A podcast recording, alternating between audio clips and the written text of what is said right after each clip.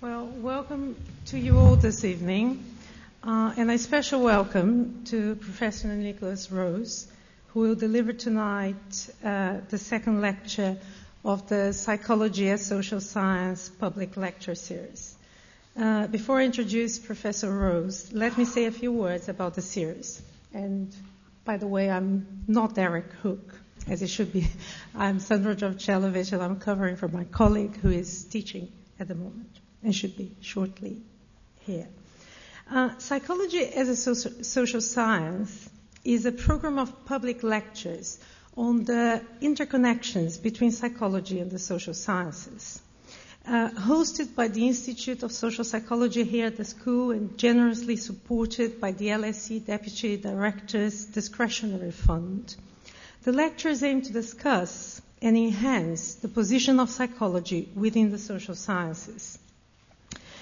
Uh, it seeks to call attention to the potential and the necessity of psycho- integrating psychology and its manifold disciplinary traditions in the larger intellectual program uh, of the social sciences. The series will bring together both psychologists and other social scientists from a variety of disciplines to reflect on how our disciplinary traditions have engaged with the social sciences and addressed topics that are central to both. It will also emphasize the past, the present, and the future of psychology in the school, where from the mid 20th century onwards, the project and the vision of a societal psychology took shape. This year's lectures are very impressive and signal well to the future of the series. We started last November with Professor Michael Billig, and following on tonight's lecture, we'll have in May Professor, Professor Michael Cole, uh, one of the most distinguished cultural psychologists in the world, is speaking on the potential of a cultural and historical psychology.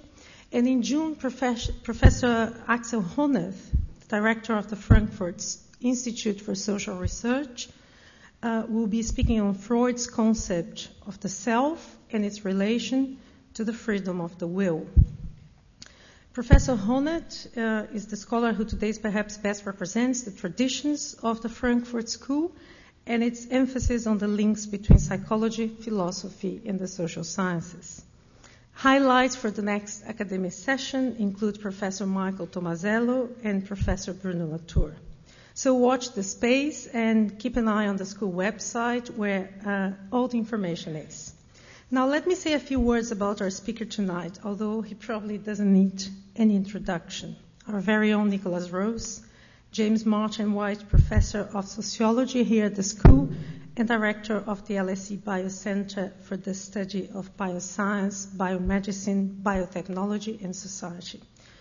Professor Rose is one of the world's leading sociologists, a keen interpreter and developer of Michel Foucault's overall project, and the sociology who, perhaps more than anyone else, defined the social and historical undercurrents of psychology as a discipline and as a set of practices.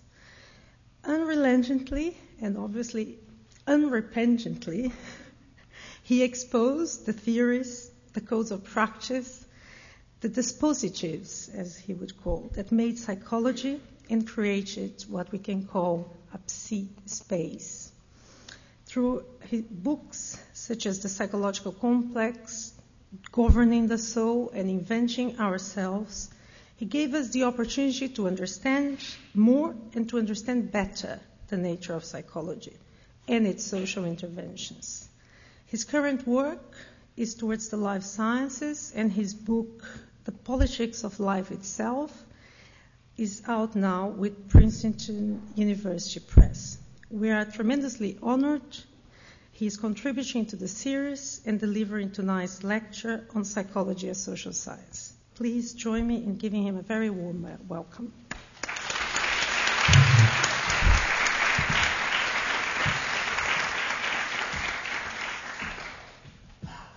Well, uh, thanks very much uh, to Dr. Jovchelovitch for inviting me to give this paper, or shall I say, persuading me to give this paper.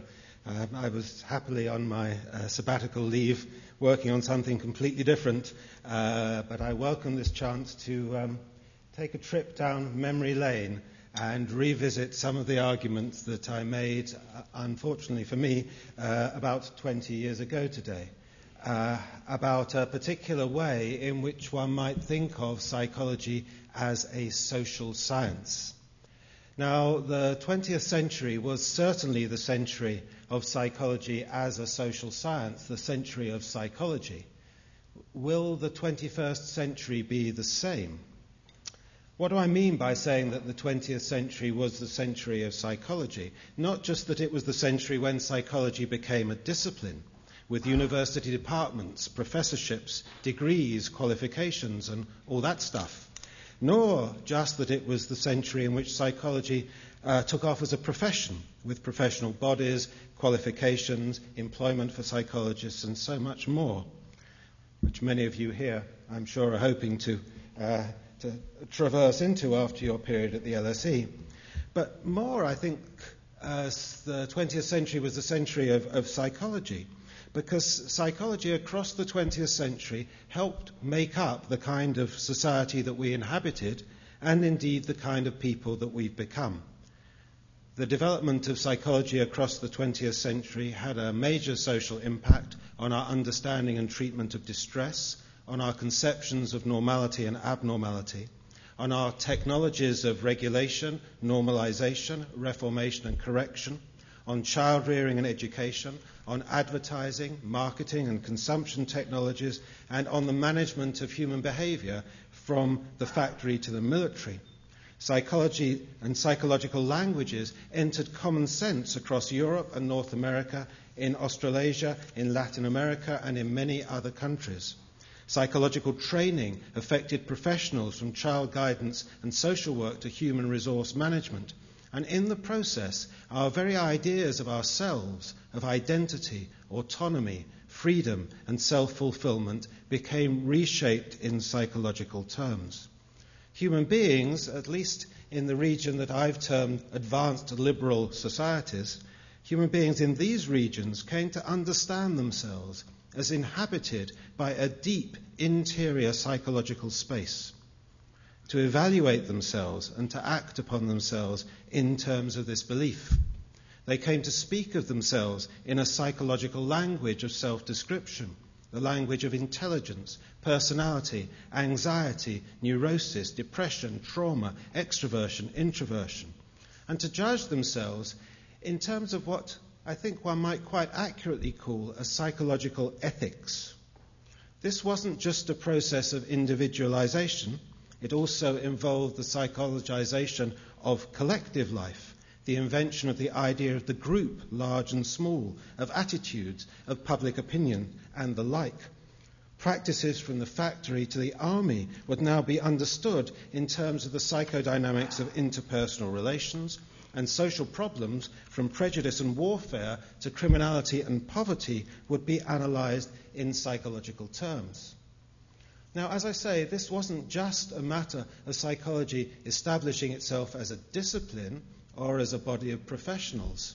There's a characteristic way of thinking about professions in the social sciences as monopolizing disciplines, as disciplines that try and exert their autonomy as professions, trying to keep control of their techniques. But psychology wasn't like that. Psychology was a very generous discipline. It gave itself away to all kinds of professionals, from the police to military commanders, on condition that they came to think and act, at least in some way, like psychologists. As we enter the 21st century, then, we might want to reflect on this process perhaps, just perhaps, the self evidence of psychology as the way of understanding and managing all these issues is on the wane.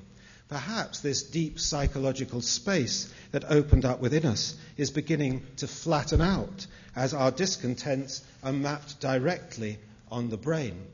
So, will the 21st century be the century of psychology? That's what I'm asking in my current research.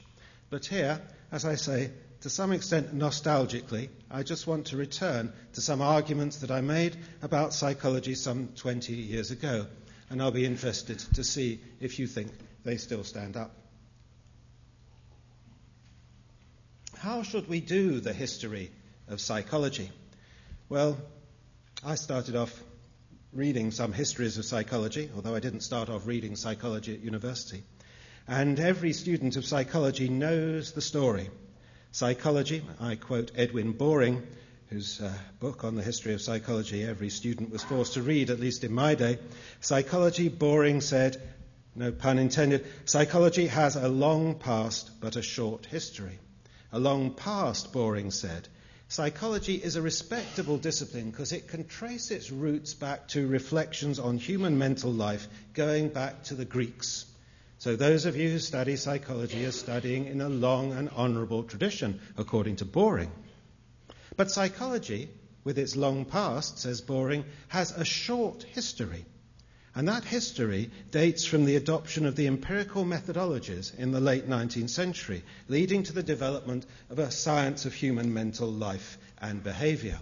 Now, this long past short history is the founding myth of the discipline of psychology, but it's fundamentally misleading because psychology wasn't formed as a discipline in the tranquil surroundings of the academy nor was it formed in the white coated empiricism of the laboratory and the experiment. Actually, as you may already have gathered from my hints, psychology began to form in all those practical locales across the, 20, across the 19th century where problems of human, individual, and collective conduct were of concern to authorities who sought to govern them. I've mentioned them the factory, the prison, the army, the schoolroom, the courtroom, and much more. Psychology formed as a way of understanding individuals and understanding groups in order to make those individuals and groups manageable. Excuse me. And the vectors of its development did not go from the academy to the application. The very idea of applied psychology is a complete misnomer. Actually, the vectors of development went from those, quotes, applications back to the university. And similarly, psychological knowledge didn't start by knowing normality and then, on the basis of a knowledge of normality, try and understand what was abnormal, but again, quite the reverse. The knowledge of normality, the norms of normality, were derived from an interest with abnormality. The idea of intelligence from endeavours to identify the feeble minded, um, and much, much more. So, if we're going to understand the history of psychology and the part it's played in our present, we've got to adopt a different perspective. What perspective? Well, initially, I have claimed that psychology, in its modern form, was a technology of individualization. Psychology began to discipline itself, if I can use that term, when it shifted its concerns from a general theory of mind a kind of quasi philosophy, to a practical task the task of creating calculable minds and manageable individuals. And the problem space in which it operated was formed by the attempt to administer individuals in terms of their abilities. Now, many of you don't come from the UK, I know, so the name Cyril Burt won't be familiar to many of you. But when Cyril Burt was appointed to his post as an educational psychologist in 1913, Sir Robert Blair, no relation I believe, then Chief Education Officer in England, pronounced Cyril Burt, quotes, the first official psychologist in the world. What was the task of the first official psychologist in the world? An, interesting one, perhaps, not what you would think the examination of elementary school children who were thought to be mentally defective. Now, Burt's first book of 1921, with the rather uninteresting title Mental and Scholastic Tests, begins with a parable. Let me read it to you. This is what Burt says. In the history of Rasselas, Prince of Abyssinia, it's related how a foolish barbarian once attempted to fly. He ascended an eminence, flourished his wings, sprang from the edge, and at once dropped headlong into a lake. But his pinions, it is added, which failed to sustain him through the air, sufficed to bear him up when he reached the surface of the lake. This episode was written as an allegory, says Burt, and may not inaptly typify the fate of the defective at large. In a thin and treacherous atmosphere, at the difficult and dizzy altitude where highly civilized men, uh, assisted by the newest machinery, alone should venture to soar, there the simpleton, less fortunately equipped, oblivious to his ill fortune, must crash instantly to ruin.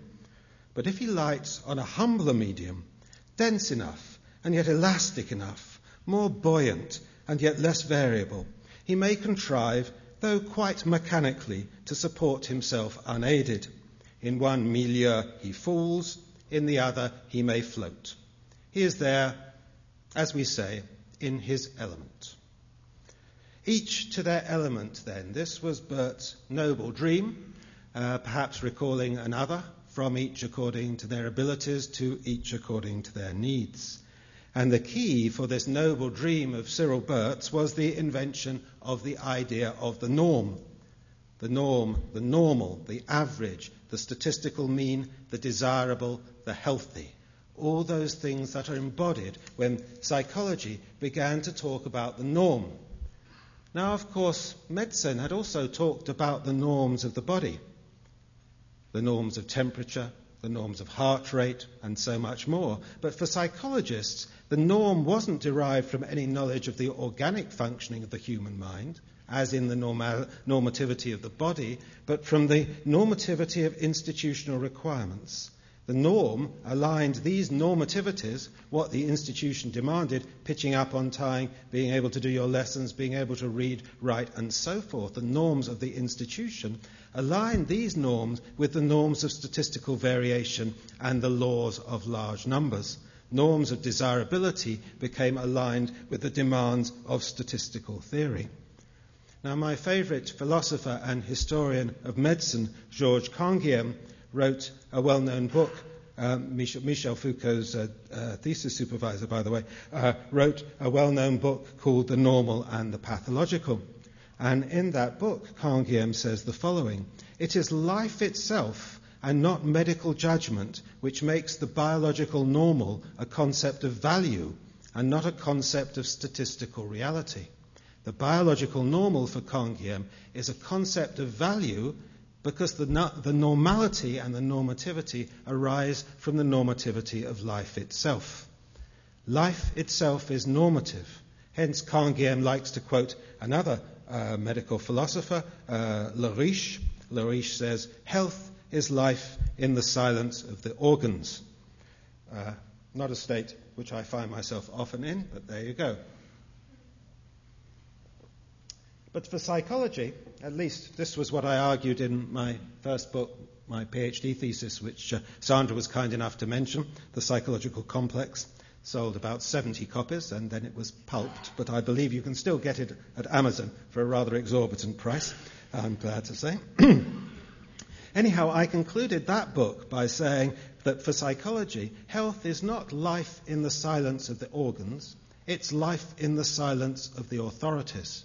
It's normalization without normativity. It's a theory of pathology without a theory of normality.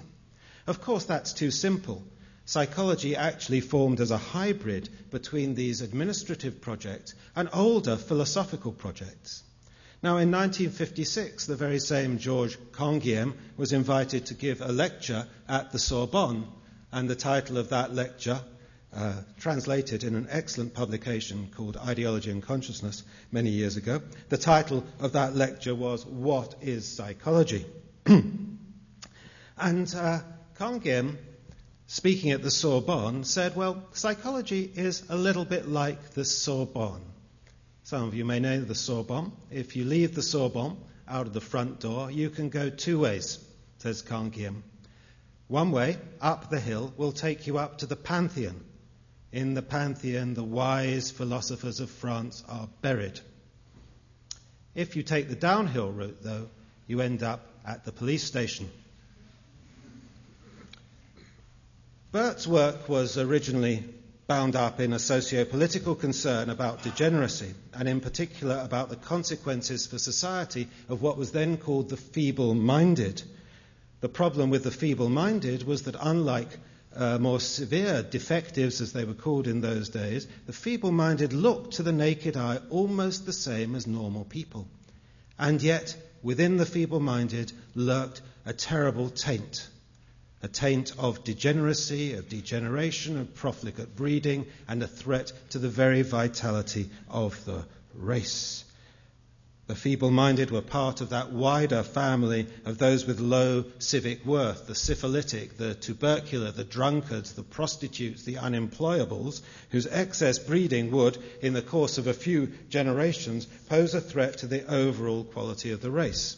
Now, this isn't the place to talk about the eugenic allegiances of the early psychologists. That story has been well told. I just want to pause for a moment on the idea of the test psychological tests, and indeed the whole project of psych- psychology initially uh, was a project of testing. Psychological tests were initially required by those wishing to ascertain the feeble minded. What's significant here isn't just the aspiration to differentiate, but the invention of that little technology, the test. Philip Ballard, another early British psychologist, wrote his own book on mental tests in 1920. And he said this, speaking of Alfred Binet, the original inventor of a device to identify uh, pupils in the French school system whose feeble mindedness uh, meant that they were incapable of learning the lessons of the school. Uh, this is Ballard talking about Binet. Binet's crowning glory, says Ballard, is not that he got together a medley of heterogeneous tests for the detection of the feeble minded, but that he invented a scale in this, he resembles Saul, the son of Kish, who set out to look for asses and found a kingdom. Well, let's not go into your biblical knowledge. I'm sure you can go back and look up Saul in your Bibles when you get back home. But the point that Ballard is making is in developing the idea of the test, in standardizing the test and making a scale, it wasn't just a question of detecting the feeble minded or as he put it so elegantly, looking for asses, but it was the foundation of a kingdom.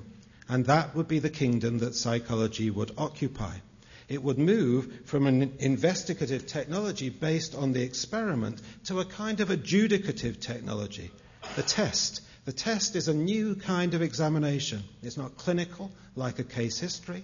It's not pedagogic, as in qualifying exams for universities or the civil service. It's designed to attach a score to an individual. And the test, uh, if I can put it this way, is one way of materializing the mind, of taking that invisible internal space that psychology envisages within the individual and turning it into numbers turning it into scales. Difference is no longer written on the surface of the body, but resides in the interior. Indeed, the early attempts to ascertain, as it was called, the feeble minded, were very, very physical. The poor children would take off all, or rather most, of their clothes, and they'd parade in front of the doctor, who'd look for the signs of defect- defectiveness, of feeble mindedness. And there are many, many pictures in the textbooks to telling, tell them how to do it. When the test comes along, this character of the individual moves from the surface of the body into this invisible interior. And the test is a crucial device for making the invisible visible, for making it calculable, for making it manageable, for turning it into one number. One number captures the quality of the individual. The black box of the score turns all questions of values and evaluation into technical questions about the construction, reliability, and validity of the test. So the test turns the ephemeral qualities of human individuals into single, calculable, docile objects, scores on scales, tables, graphs, which enable them to be stabilized, accumulated, normalized, tabulated, calculated, and so on, as Professor Latour uh, has shown us so elegantly in his work on science, and especially in a classic paper called Thinking with Hands and Eyes, which is on the role of inscription devices. Now, these projects for individualizing, assessing, managing, and administrating individuals spread beyond the intellect to the personality, and as I've already said, spread to all practices where individuals are to be managed in terms of their differences. Now, you may be tempted to think, and indeed many critics of psychology in the days when I was being a critical psychologist did think this, psychology is inhuman fancy turning human qualities into numbers. What we really want is a humane psychology to set against this inhuman psychology of the testing. But actually, this would be a mistake. Because what those who had to manage individuals felt psychology was giving them was precisely a kind of human technology. What could be more human than to manage individuals in terms of their real underlying qualities? To move the defective from that medium where he, he or she could never survive to that place where he or she is in their element.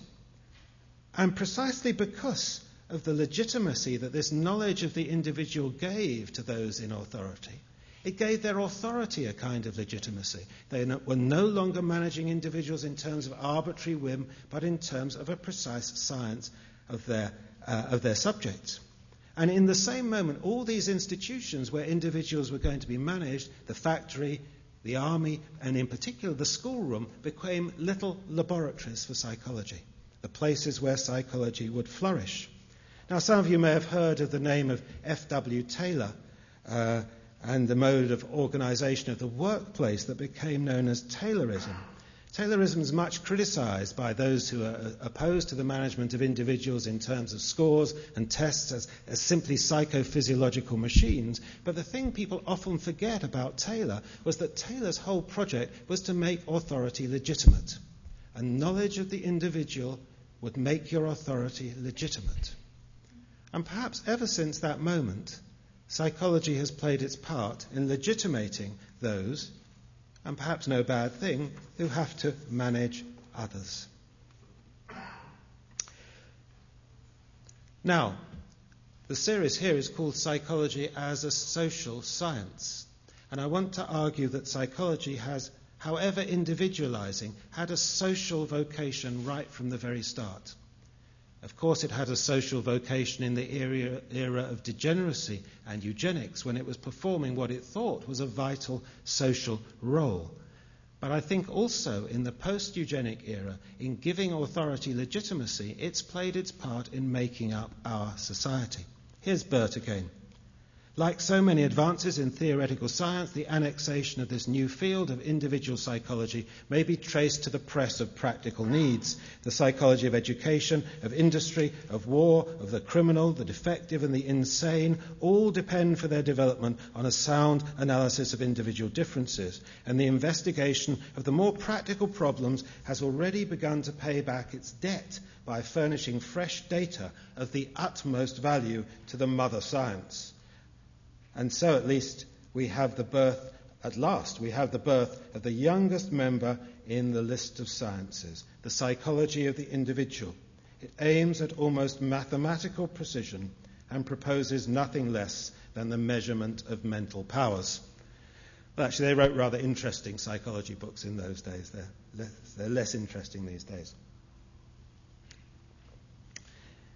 It's this link between individualism and psychology that often is thought to be the key to the role that psychology has in modern political culture.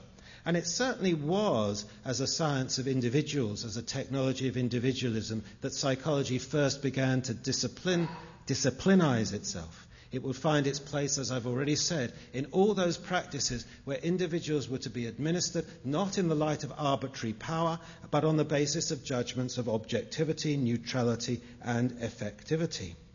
But there's another sense in which psychology was a social science.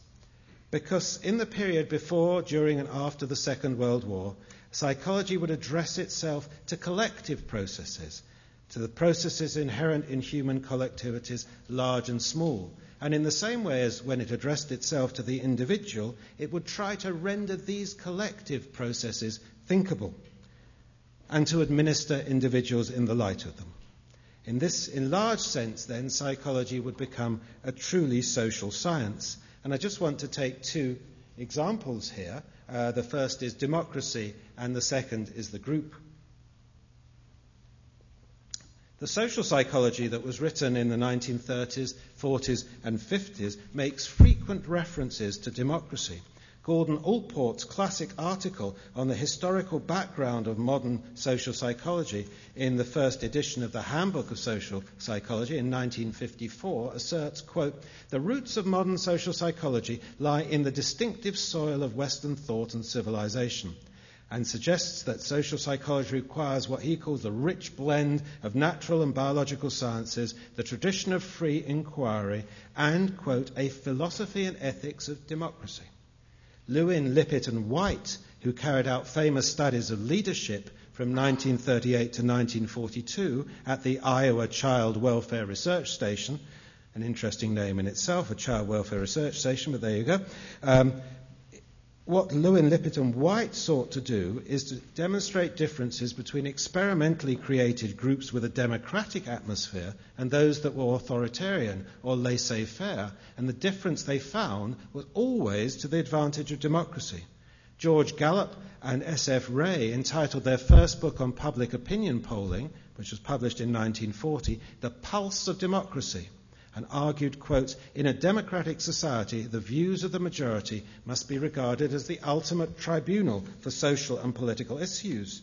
J.A.C. Brown, in his much reprinted textbook, The Social Psychology of Industry, which was first published in 1954, says an awful lot about democracy, and he concludes, quote, a genuine industrial democracy can only be based on the intelligent cooperation of primary work groups with responsibly minded management. Now, what should we make of all this discussion of democracy? Is it just rhetoric? No, I don't think it is.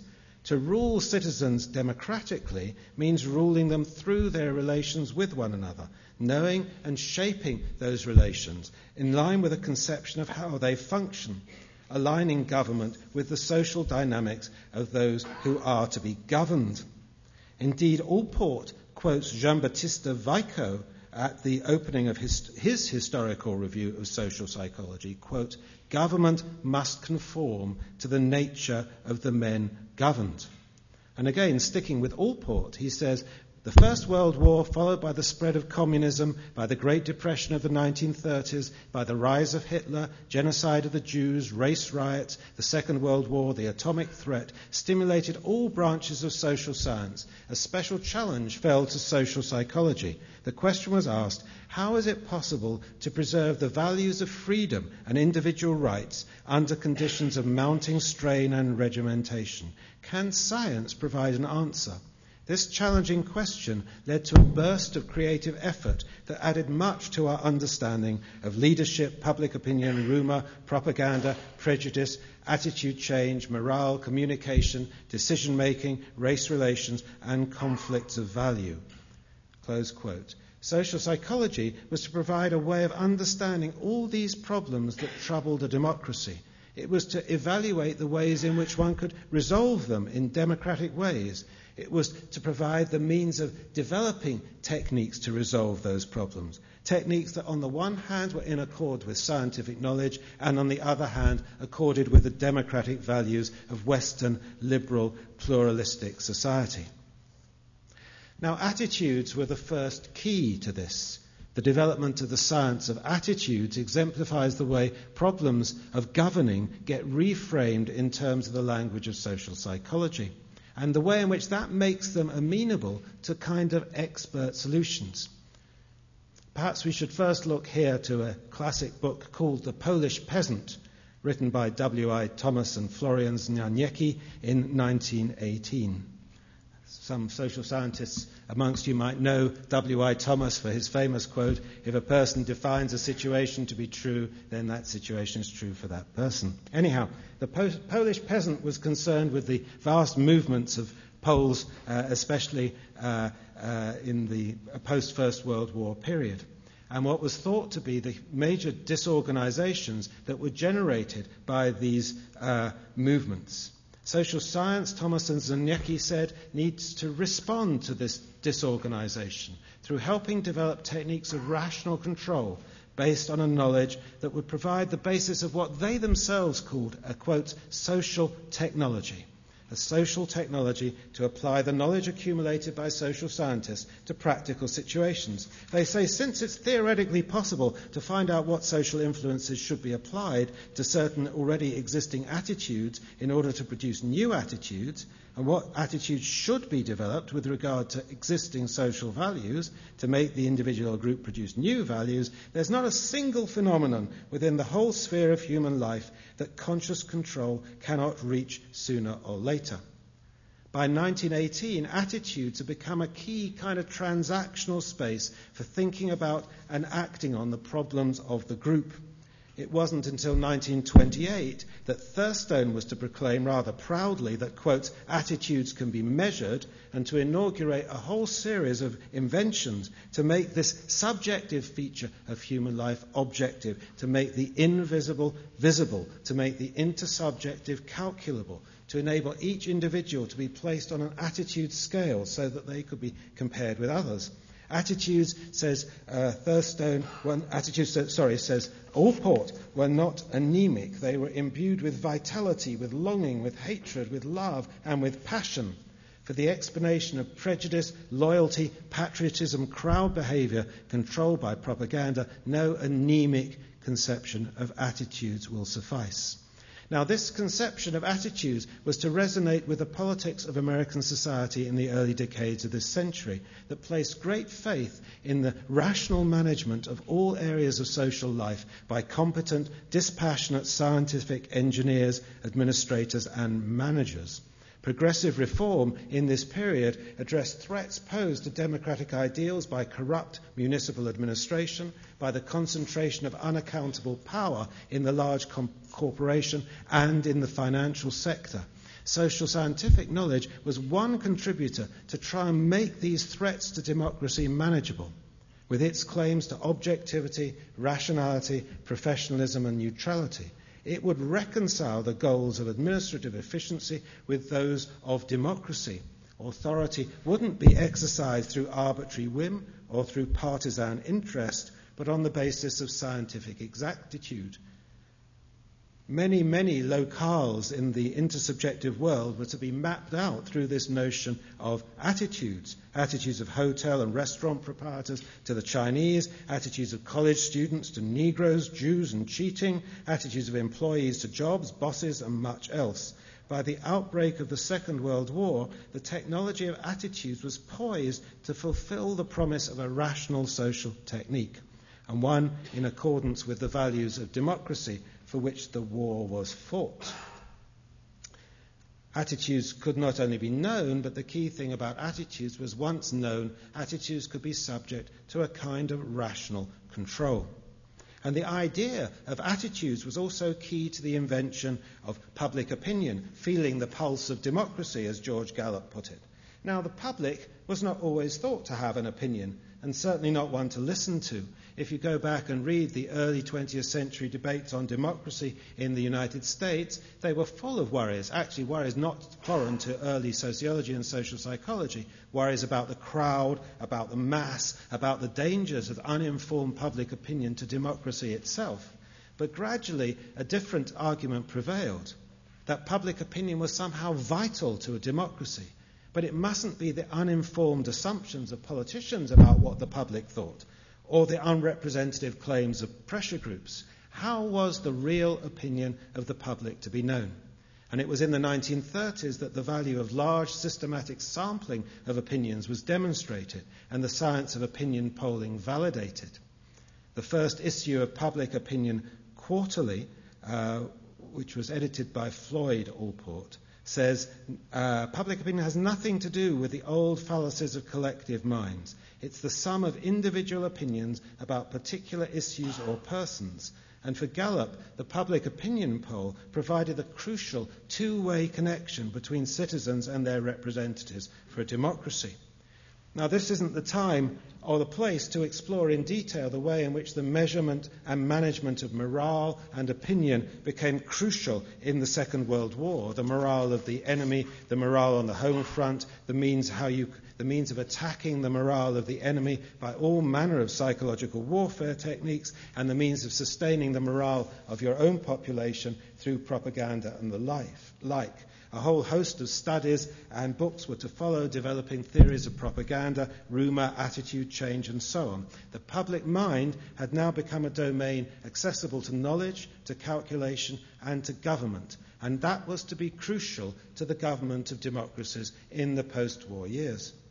Now, you could probably argue, I'm sure many of you will, that this is just the use of novel techniques to find out something that's always been there attitude, opinions, public opinion, etc.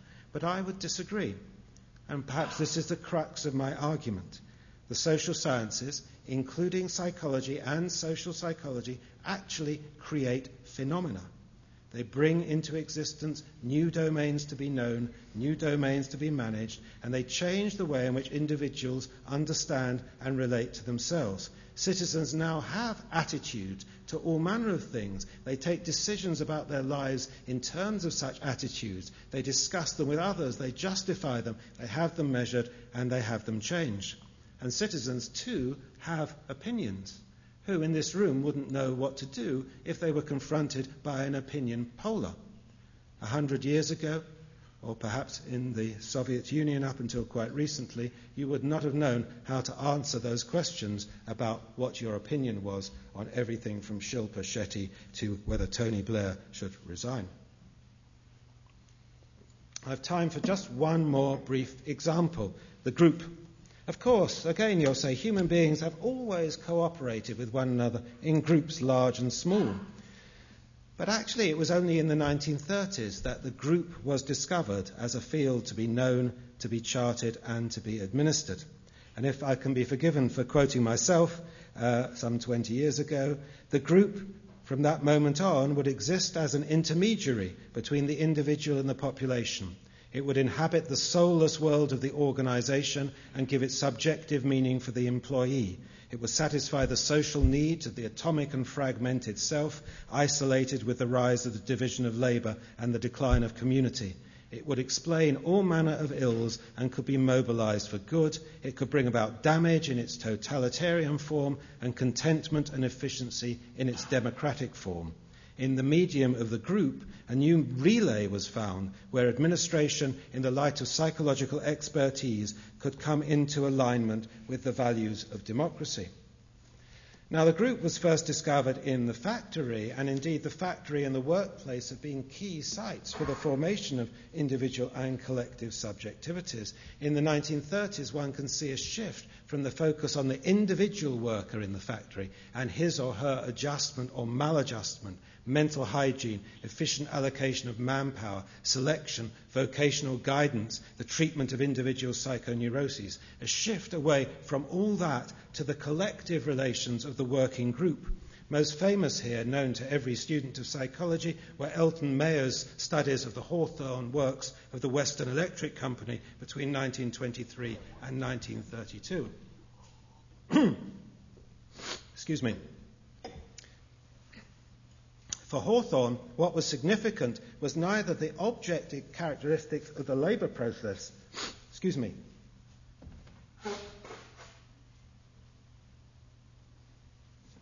don't go on sabbatical, you just get sick. Um,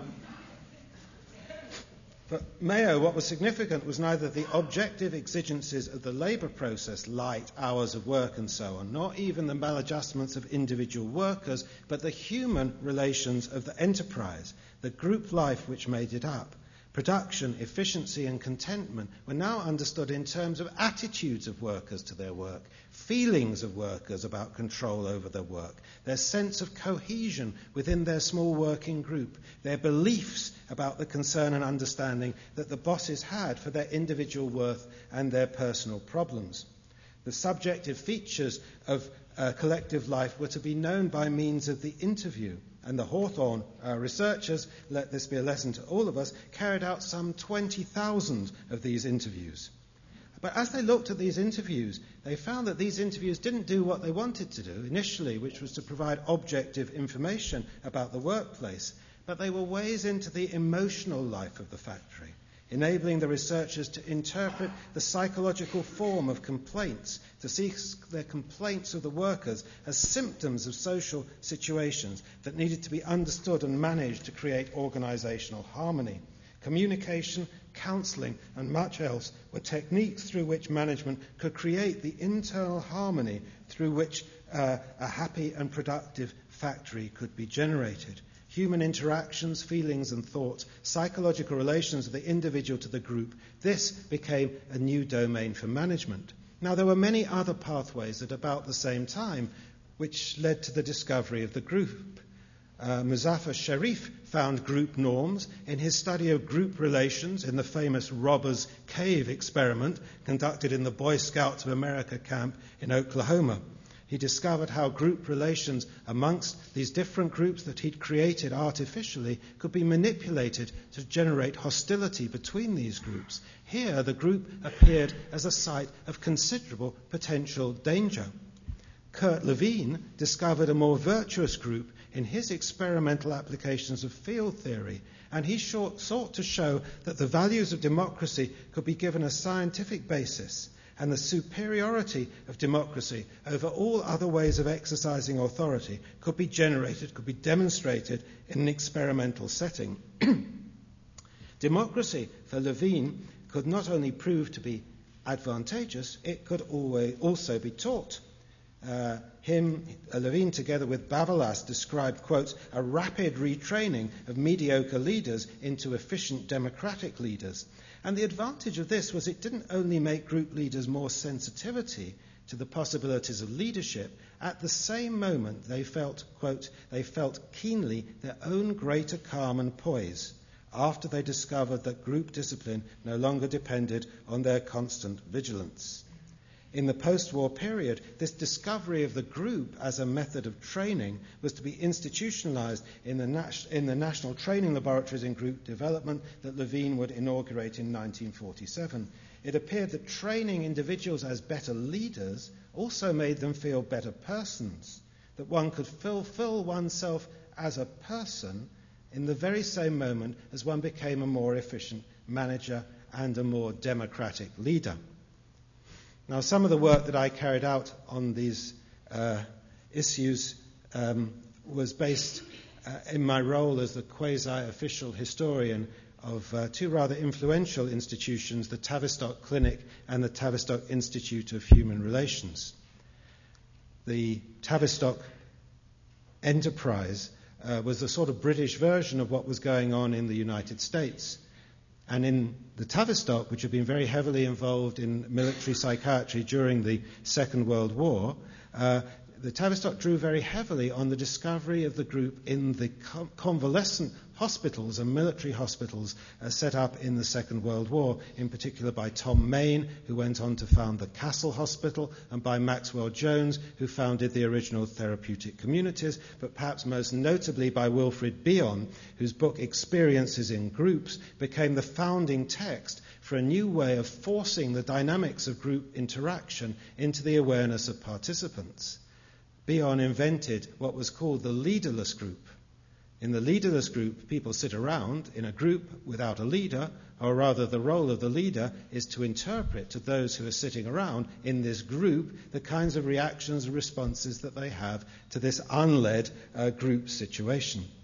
And in participating themselves, experiencing themselves the dangerous and often damaging dynamics of the group, in interpreting their own role and that role of others, and in participating in that process, again, those individuals themselves would become one, at one and the same time better at their jobs, whatever they were, and better at understanding themselves. The leaderless group became a very powerful method of training in large and small groups. It became a method of therapy uh, in psychiatric hospitals throughout the country. It became a method of conceptualizing problems at work reforming authority structures of the workplace, uh, and in the work of Eric Trist, Elliott Jaques, and many others, ways of addressing the issues of productivity in industry, ranging from the Tennessee Valley Authority in the United States to, the, uh, to Unilever in the UK. Groups were everywhere. In 1967, coming to the end now, Dorwin Cartwright and Alvin Zander could still preface the third edition of their comprehensive account of group dynamics, research and theory, with an explicit reference to democracy. A democratic society derives its strength from the effective functioning of the multitude of groups it contains. Its most valuable resources are the groups of people found in its homes, communities, schools, churches, business concerns, union halls, and various branches of government. Now more than ever is it recognized that these units must perform their functions well if the larger systems are to work successfully. But in 1967, the heyday of the group was perhaps almost over, for a new relationship was taking shape between the problems of so many different practices, the aspirations of, in, of government, the subjectivity of individuals, and the experts of psychology. And that was best summed up in one word, which became so famous for all of us in the 1980s, and that word was enterprise. Across the 1980s this new presupposition of the autonomous, choosing, free self, a kind of entrepreneur of himself, as a value, as an ideal, as an objective, under, underpinning and legitimating political uh, activity, was central to the political mentalities in the United Kingdom, the United States, and even some of old Europe as well as those that began to sweep across what used to be termed Eastern Europe after 1989. Almost all the ills of the past were put down to a lack of enterprise, and almost all the solutions to those ills were to be met by increasing enterprise. Enterprise links up a seductive ethics of the self, a powerful critique of contemporary institutional and political reality, and, apparent, and an apparently coherent design for the radical transformation of contemporary social arrangements. In the writings of neoliberals like Hayek and Friedman, the well being of both political and social existence is to be ensured not by centralized planning, not by bureaucracy, but through the enterprising activities of and choices of autonomous entities, whether they're businesses, whether they're organizations, and whether they're persons all striving to maximize their own advantage by inventing and promoting new projects by means of individual and local calculations of their strategies and tactics. Now, the forms of political reason that yearned for an enterprise culture gave a vital political value to a certain image of the self. And this idea of the enterprising self was potent because it wasn't just a possession of the right but it resonated with very widely distributed presuppositions about the nature of selves, embodied in the very language that we use to make persons thinkable, our very ideals about what individuals should be. And its power was that it didn't only designate a kind of organizational form, individual units competing with one another on the market, but more generally provided an image of a mode of activity which was to be encouraged in the university, in the hospital, in the GP's surgery, and elsewhere. As I've said, organizations were problematized in terms of their lack of enterprise, and they were to be reformed by giving enterprise a kind of technical form by experts of organizational life who would re engineer the organization, re engineer the workplace, to come and to make some kind of alignment between the aspirations of managers for a good workplace, the aspirations of owners for profit, and the aspirations of individuals to fulfill themselves through the very life themselves. Enterprise is a, is a very good example of the way in which a political rhetoric and a regulatory program can be linked to the self steering, the ethical self steering capacities of subjects themselves. The enterprising self who wants to make a venture of its life, project itself a future, and seek to shape itself in order to become what it wants to be. So, this is a form of rule enterprise that was, and perhaps is, essentially ethical Good government is to be grounded in the way in which people govern themselves. All right, well, I ought to move to an end. I think I've probably given you enough hints of the way in which I approach these issues, but perhaps you'll be left with one question, maybe more. Is what I'm suggesting a critique of psychology? No, it's not actually my intention here to develop a critique of psychology. I don't want to claim psychology is corrupt, that it's a servant of power, a part of strategies of domination or exploitation. Nor, as so many critics of psychology have done across the years, would I want to replace one kind of psychology, this one, with another kind of psychology, a truer psychology, a more humane psychology, a more scientific psychology, one even more accord with the real nature of human beings. That wish is the wish that's always driven the reform of psychology itself. All I want to do, all I've tried to do, is to point to the relationship that exists between the ways in which we understand ourselves conceptually, the ways in which we manage ourselves practically, the ways in which we work on ourselves ethically, and the crucial role that psychological languages, psychological techniques, and psychological experts have played in the making up of our present. Now, as we enter the 21st century, it's relevant to ask whether this century will still be the century of psychology, the century of psi. And I've suggested elsewhere that perhaps this deep psychological space, the space within which psychology operates, the deep interior that inhabits each of us, the repository of our life history, the seat of our desires, the locus of our pleasures and our frustrations, the target of knowledge, the target of management, the basis of our ethics, that this deep space is beginning to flatten out. That new and direct relations are being established between the way in which we think, feel, and desire, between our normality and our pathology, and our brains. Brains now understood as fleshly organs, as organs to be anatomized and understood at the molecular level. If you read some of the neurobiologists, as I do, they proudly proclaim that the Cartesian dualism has been overcome. Mind is just what brain does. And the brain has been reborn as the repository of all that that was once allocated to the psyche. So, are we going to see the waning of psychology or its transformation? Perhaps only the shallow psychology of cognitive behavioral therapies will prove to be capable of being aligned with this new image of ourselves in terms of our brain. Or will psychology be more durable? Is it somehow necessary to be psychological in an age of the intensification of desire and the management of our affects and our emotions? Well, we're in the middle of a potential transformation and it's too early to tell.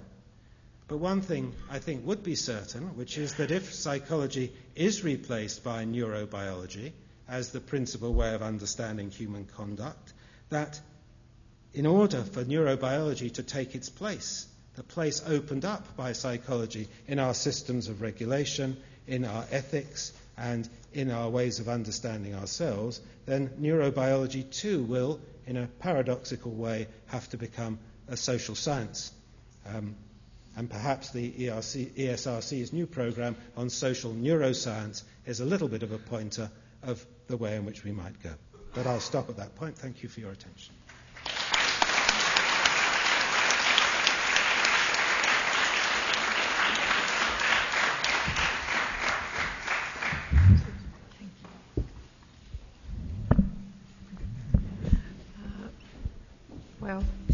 very much. I'll just wait for a few minutes to see if people. Nick has very kindly um, accepted to take some questions. So, um, any questions, any contributions from the floor are welcome.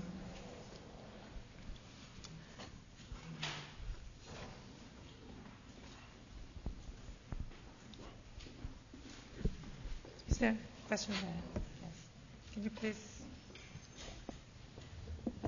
stand up, sorry. Uh, yeah, I'm going to stand up, sorry. Um, yes, yes. Um, Nicolas Guillot, um, Department of Sociology. Um, I, th- I, think you, you, gave us a very compelling account of the importance of psychology uh, in our contemporary world, but I think the account was so compelling that I was left wondering where the boundaries of psychology led, really. And I had the impression that it was very encompassing and in particular, I was wondering, uh, I, I, heard an oscillation in the vocabulary you were using. I can see how uh, the language of attitudes and meaningful relation to ideas can, is, is clearly the core of psychology. But sometimes you mention the problem of calculation, which to me is the proper issue of economics, for instance. So does it mean that actually you were, you were implying or you were diluting economics in psychology, but in that case that would extend also to operation research, for instance, which was a very important research program in the 40s and the 50s. And basically, I was left wondering what, what was left for the other social sciences in this approach to the workings of the human mind. Thanks. Oh, yes, thank you. There's, there's plenty left to the other social sciences. Um, I mean, some people claim that uh, and criticize social sciences for having been colonized by economics. But you might put it the other way around and look at the way in which so many social sciences have been colonized in a certain way by psychological ways of thinking. I mean, who would now, in whatever social science they were, who would now deny that human beings had attitudes, that they had opinions, uh, that uh, they had motives uh, and that they were mobilized by this deep kind of interiority that was brought into existence by, by psychology. Now, you may deny that it was brought into existence. Perhaps previously, psychology only operates in the field that was previously allocated to the soul. Um, but I think if you see the way in which that deep space has become equipped with powerful drivers, it has to be understood by experts, it has to be managed in all sorts of ways, then you see something of the change that psychology has brought about. When I talk about calculation, I'm meaning calculation in the psychological sphere. Uh, if I just go back to Cyril Burt uh, for a moment, the principal task of Burt and all the original educational psychologists was to determine which was to calculate intelligence, the intellect, in order to determine which children should be allocated to which school, and within each school, which children should be allocated to which class. Uh, in the military, massive programs of, uh, of, testing of intelligence and then later testing of personality. First of all, to weed out those people who were thought to be too feeble minded to participate in the war effort. Uh, later, to allocate people to different tasks in the military, according first of all to their intelligence and then later to their personality uh, in the workplace vocational guidance to see which tasks and which roles were most appropriate to which individuals, the idea of rationally fitting the individual to the task. These were all tasks, and uh, those of you who are psychologists uh, won't need me to go through any more. These were all tasks that psychologists undertook. Uh, perhaps my first um, encounter with uh, this peculiar characteristic of psychology uh, was um, when I was a student. Uh, and uh, as part of my training as a student, I did something uh, called abnormal psychology. And I went along, this was at Sussex University, and I went along to the uh, local psychiatric hospital, uh, and we had the patients demonstrated to us. Um, the patients here where I am, we sitting there where you are, of course, the vision reversed in those demonstrations. But we do also go and see the psychology department, and I asked rather naively what role psychologists had in psychiatric hospitals. Their role was entirely a role of testing. The psychologist was a tester for the first half century of the the actual official psychologist was a tester. So that's what I meant by calculation. That was the vocation of psychology. It was to render the invisible visible. It was to enable you to calculate about it, enable you yourself to understand yourself in terms of your personality. How much were you extroverted? How much were you introverted? Um, you could buy Eysenck's little book, and he'd uh, tell you how to assess that, and to uh, make decisions about people in the light of that knowledge. And why I say this is not a critique is because, and I can't stress this enough, the, psychologists who were involved in this were neither fools nor knaves. They believed in their tests, and they believed that rational planning of individuals, rational allocation of individuals, should be done in the light of a knowledge of those who were to be allocated. As uh, Allport says, quoting Vico, uh, government should be exercised in the light of a knowledge of those to be governed. Is that an ignoble dream? Hmm, not, I'm not so sure.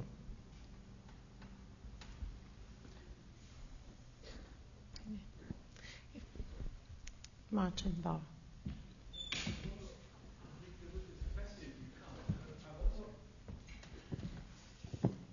a very, very fascinating account, but I wonder whether the title should have been Psychology as a Social Technology. And I remember that there was a, a distinction in the 1930s, psychotechnics, a distinction between subjective and objective, and that was somehow related to a, a discipline called differential psychology. And I remember it from, the, from having read about it. I wasn't around at the time. Uh, there's a distinction between differential psychology and, and general psychology uh, in, the textbooks. But that, I think, is not part of the Anglo-Saxon tradition, but more on the, on the old, the old continent. And I wonder whether your account actually is a, is a, is a very fascinating account of the, of the, the pragmatics of differential social psychology, or differential psychology of being a tool of, for the solution of social problems. But I wonder whether, whether, where the, the tradition of a phenomenon of the psychological space, the experience, the phenomenology of, of, ex, of experience, of the I, uh, whether that would, would need a different account maybe. Can I? Can I add to that? Mm-hmm. Let's gather forces and resist. Okay. The psychologist now. yes, the psychologist, now. I have to say something. Uh, uh, I think my question is not exactly the same. It doesn't go exactly the same way as Martin's, but it relates to it. So perhaps if you can take both. Uh, I think that uh, your account is is very sobering and, and certainly devastating account of the uses of psychology uh, as it became a discipline. And it concentrates especially on the ways in which psychology became a technique to uh, rationalize, to discipline, and if necessary, to punish, as we know.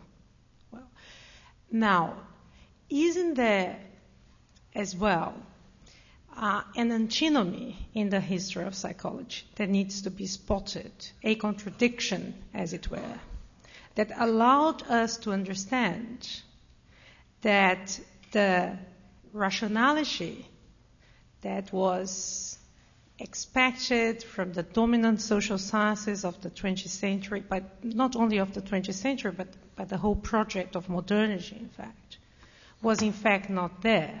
And if there is anything that psychology has thought along its short history, is that in fact the fully rational subject does not exist. It is a divided subject. It is a subject that speaks through manifold voices. It is in contradiction with itself. It makes mistakes. It starts again without paying attention to history. And uh, isn't there something in psychology that helped us to see that? That would be my question to you.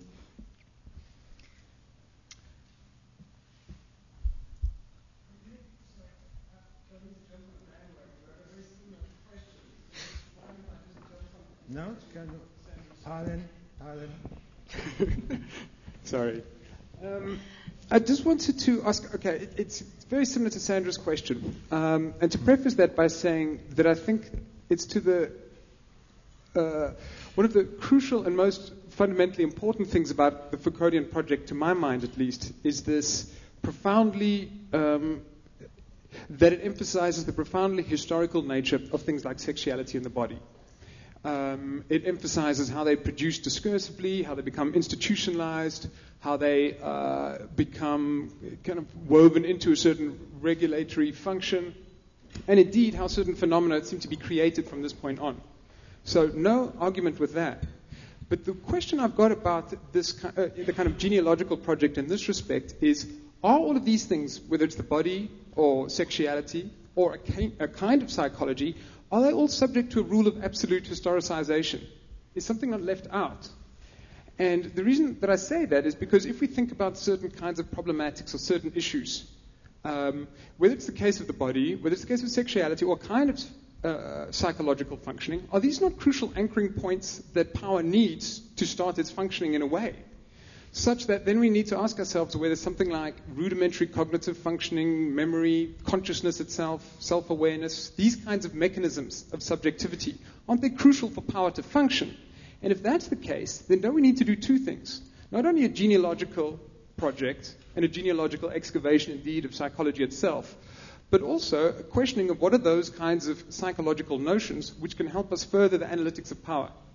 So essentially, can we do an adequate um, analysis of power without the utility of some of those psychological concepts? And surely we need something like a psychopolitical register to do critique. Um, and that we can't actually do without those things that genealogy seems to want to merely historicize and do a critique of.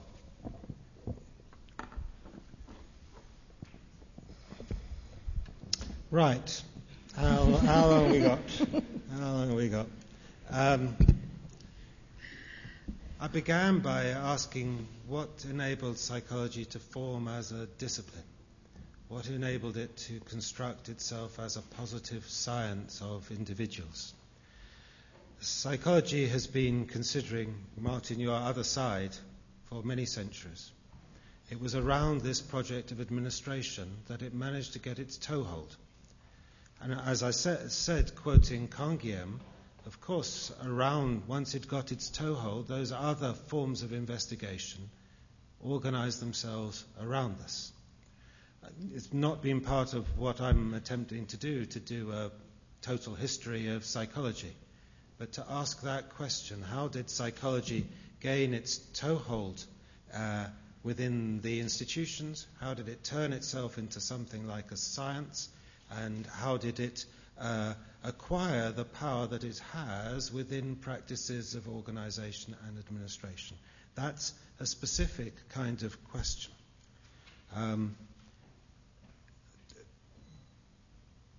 Binet is a very, very good example here, and if we had some time, more time, we could think about Binet, because Binet had been trying, using various phenomenological and other techniques, to understand intelligence for a decade. And he'd given up. He tried to invent tests of what he was thinking of intelligence, and he'd given up the possibility. He'd said this is too complex a phenomena. There can be no such thing as a general knowledge of the individual, because each individual is alone. Each individual is unique. We cannot have a science of the individual. Did he create a new way of thinking about intelligence? No. He was asked by the French government to assist them because in the citizenship rules of the French government, when universal education was introduced, there were some sad kids who did not seem to be able to learn the lessons of the school. And so he invented a device to identify those kids. That became intelligence. Everything else lost by the wayside. So, of course, there's something else to this. Of course, there's something else to the history of psychology. I've been concerned specifically with, the part, with what made psychology discipline and what turned it into a kind of technology. That's absolutely true. But it also has to be said that all the critiques that were made of psychology along the lines of my dear colleague Sandra here, all the techniques that were made of psychology, all the critiques that were made of this inhuman, restrictive psychology, that didn't recognize how human beings were split, how they exceeded, how they were contradictory, and so on, that those, those aspirations, those beliefs were not somehow amenable, were not somehow resistant to turning psychology into a kind of social technology. There's a, there's a kind of myth, I think, especially for those who are interested in psychoanalysis. There's a kind of myth that somehow um, psychoanalysis was excluded, was, uh, was somehow recuperated. But actually, in the child guidance clinics, in the clinics that began to develop across the 20th century, and certainly in the development of American psychology, psychoanalysis in a certain form was included. It became central to a different way of managing human dissatisfactions, human distress, human passions, human affects, human perversions it turned itself also into a kind of technical technical expertise. It was fashionable when I started being a radical psychologist. We all read Jacques Lacan, you know, when all these criticisms about, French, about American ego psychology. There was this big claim that somehow outside this world, psychoanalysis, outside this world of social technologies, existed psychoanalysis as a kind of critical liberatory project. And my own view was that that was a myth. That was a myth, and um, that what one had to see instead was the way in which certain forms of dynamic psych- psychology became absolutely central to what I've called this, this social vocation of psychology. Of course, I'm only concerned with one set of questions. one set of questions which concern me, which is the link between psychology and what I broadly called government, in the sort of Foucault sense of government as the conduct of conduct. What part do these psychological knowledges play in the conduct of conduct? Most broadly. And there's no doubt much psychology that is not concerned with the conduct of conduct, but it's not the, that's not the thing that most people who gain their money from being psychologists get paid for. And it's not the thing that most people who use psychological knowledge use it for. Derek. well, first of all, I mean, is this a critique of psychology? Well, it would be uncharacteristic of me not to make many references to Michel Foucault, so I'll make just one more. Uh, Michel Foucault's great book called uh, The Birth of the Clinic is uh, prefaced by the preface that he wrote to the English reader. And at the end of that preface, he says, um, uh, I just think I better make one thing clear. This book, which is about the birth of the clinical gaze, is not a critique of medicine. It's not an argument that we should do away with one sort of medicine in favour of another sort of medicine, or that we should do away with medicine altogether and have something which is not medicine. It's just an analysis, just an analysis of how that which we've called medicine came into existence, what the conditions were for it coming into existence, and what its consequences were. And somewhere else, Foucault says something well, these kinds of projects should really only trouble people who have a bad conscience. If psychology has a bad conscience, then it will be troubled by this. If it had a good conscience, it wouldn't be troubled. So I don't think it is a critique. Maybe there is another project which asks the question that you want Do we not need some kind of conception of what human beings are in order to mount a criticism of the forms of power that subvert, dominate them, and so on and so forth? Um, and that's a perfectly plausible position to take, but it's one that troubles me because, in a sense, it requires you to take a position outside history, to have a counter psychology, your own psychology, to say, well, against these false psychologists, what people are really like is this. And since that question, what are people really like, how can we know that and what consequences follow, has been the founding question of psychology. It's a bit paradoxical to use it as the founding of a critique of psychology. Now, if I was still a psychologist, I would probably want it. When, um, sorry, this is a bit of a trip down memory lane, but um, when um, myself and a small group of us back in the uh, mid 1970s founded our journal, Ideology and Consciousness, later called I&C, um, uh, the aspiration was for a Marxist psychology. A Marxist psychology. Do not search for the secrets of the psyche in the individual because the secrets of the psyche are not of an individual order, and those kinds of things. Um, but that was a project which seemed to us to be, uh, to be self contradictory and to, and to fail, although it has to be said that it was a, this was a controversial position, and that half of those who founded that journal did, in fact, split off uh, and wrote a book, well-known book called Changing the Subject, uh, which did, in the end, come down for a kind of psychoanalytic uh, psychology, precisely because of the reasons that uh, that you've articulated and that Sandra's also articulated. If I had the good fortune to still be a psychologist, maybe I would have gone down that path too. But sadly, I fell amongst sociologists. We have time for one more question. One, here, please. Yes, yes, he's going to give you a microphone. Thank you very much.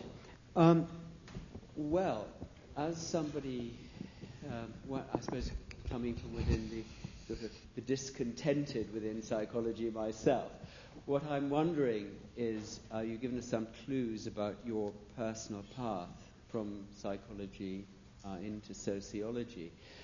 What do you think has been the, I suppose, well, the, the, the part of sociology and the influence of sociology um, socially and culturally as a sort of counterpoint to your analysis of the role and influence of psychology? I mean, that's a really interesting question, which I've done a little bit of work on, and I think um, you could a- absolutely make the same kind of analysis, the same style of analysis, if I might call it that, about, uh, about sociology. Um, I mean, I mentioned very briefly the question of public opinion. Um, and uh, public opinion wasn't invented by the psychologists alone. It was one of those phenomena that was brought into existence by the social sciences more generally, including sociology. The idea of the, of the survey, for instance, was brought into existence by, by sociologists. The charting out of social space in order to make it manageable was also brought into existence by the sociologists. We could go back to Charles Booth, for instance, and to those early maps of the city and the way in which the work of Mayhew and, and Booth and later people like Patrick Geddes was a way of trying to make the physical space and the geographical space within which human beings lived, to make that intelligible, to try and chart that out, and indeed, in certain ways, to try and manage it in all sorts of strange, in all sorts of strange ways. Um, indeed, you might want to say that the very idea of the social itself that there's something called the social. Social insurance, social benefits, social welfare, social rights. That this idea of the social was something that the social sciences, the nascent social sciences, helped bring into existence. The idea that there was some community of mores, of beliefs, of habits, of characteristics that mapped, as the, as the early sociologists felt, mapped upon the territory of the nation and that characterized one nation and differentiated it from another, or characterized one region in a nation and differentiated it from another. One can think of Durkheim and people like that. The invention of social right, for instance, and social insurance in, in, uh, in France was intimately bound up with an, with an argument made by sociologists that with growing industrialization, individualization, fragmentation, the, the solidarity of the community was beginning to fragment. How could we drag people back into some kind of community bonds through the invention of things like social right? So I think you could apply exactly the same kind of analysis to my discipline. Which is why I say that it's not necessarily a critique. Although you may want to say, when um, you may want to say, and indeed I have argued this, that this idea of the social, which sociologists played a big part in inventing, is itself beginning to, to fragment. I wrote a paper, gosh, 10 years ago now, sorry, very bad form to refer to a paper that you wrote, called The Death of the Social question mark when I pointed to the fact that sociologists now no longer believe in something called the social coterminous with a society. On the one hand, there are global relations, and on the other hand, there are local relations. The very idea of society is beginning to fall into disrepair. So, this is not a specific, I mean, the kind of approach is not specific to, to sociology, but what it does, to psychology, what it does show, I think, is that the world we live in the things we take to be true, the way in which we understand ourselves in that world, owes a huge amount to the kinds of knowledges and techniques that are produced by our social sciences, which, to, and, uh, which to some extent gives, gives social scientists some kind of power and perhaps even some kind of responsibility. One last question there. Please be briefly. Okay, thanks for uh, taking my last question. Um, I, I, work in Her Majesty's uh, Prison Service and have done so for a number of years. I uh, worked with over 100 psychologists, and as far as I'm concerned, um, unfortunately, psychology is failing within our prisons. Um, reason is that 80% um, of prisoners who leave prison go on to reoffending, but only 60% get caught and get reconvicted. Um, would you suggest that the history of psychology we know, yet the future of psychology we don't? The reason why I think it's failing is because people's attitudes are changing, perhaps to a more personal, darker, even if you like using the word evil uh, stance. It's becoming an issue for um, people such as myself to spend so much time energy and effort with these people to try to ensure that they do not reoffend, albeit they always seem to do 80% of the time. would you be able to suggest or clarify as to where the prison service or members of the public can go to change public opinion in such a form? Um, there's a glib way of answering your question, which I'll use, but uh, it's not. Then I'll try and say something a bit more sensible.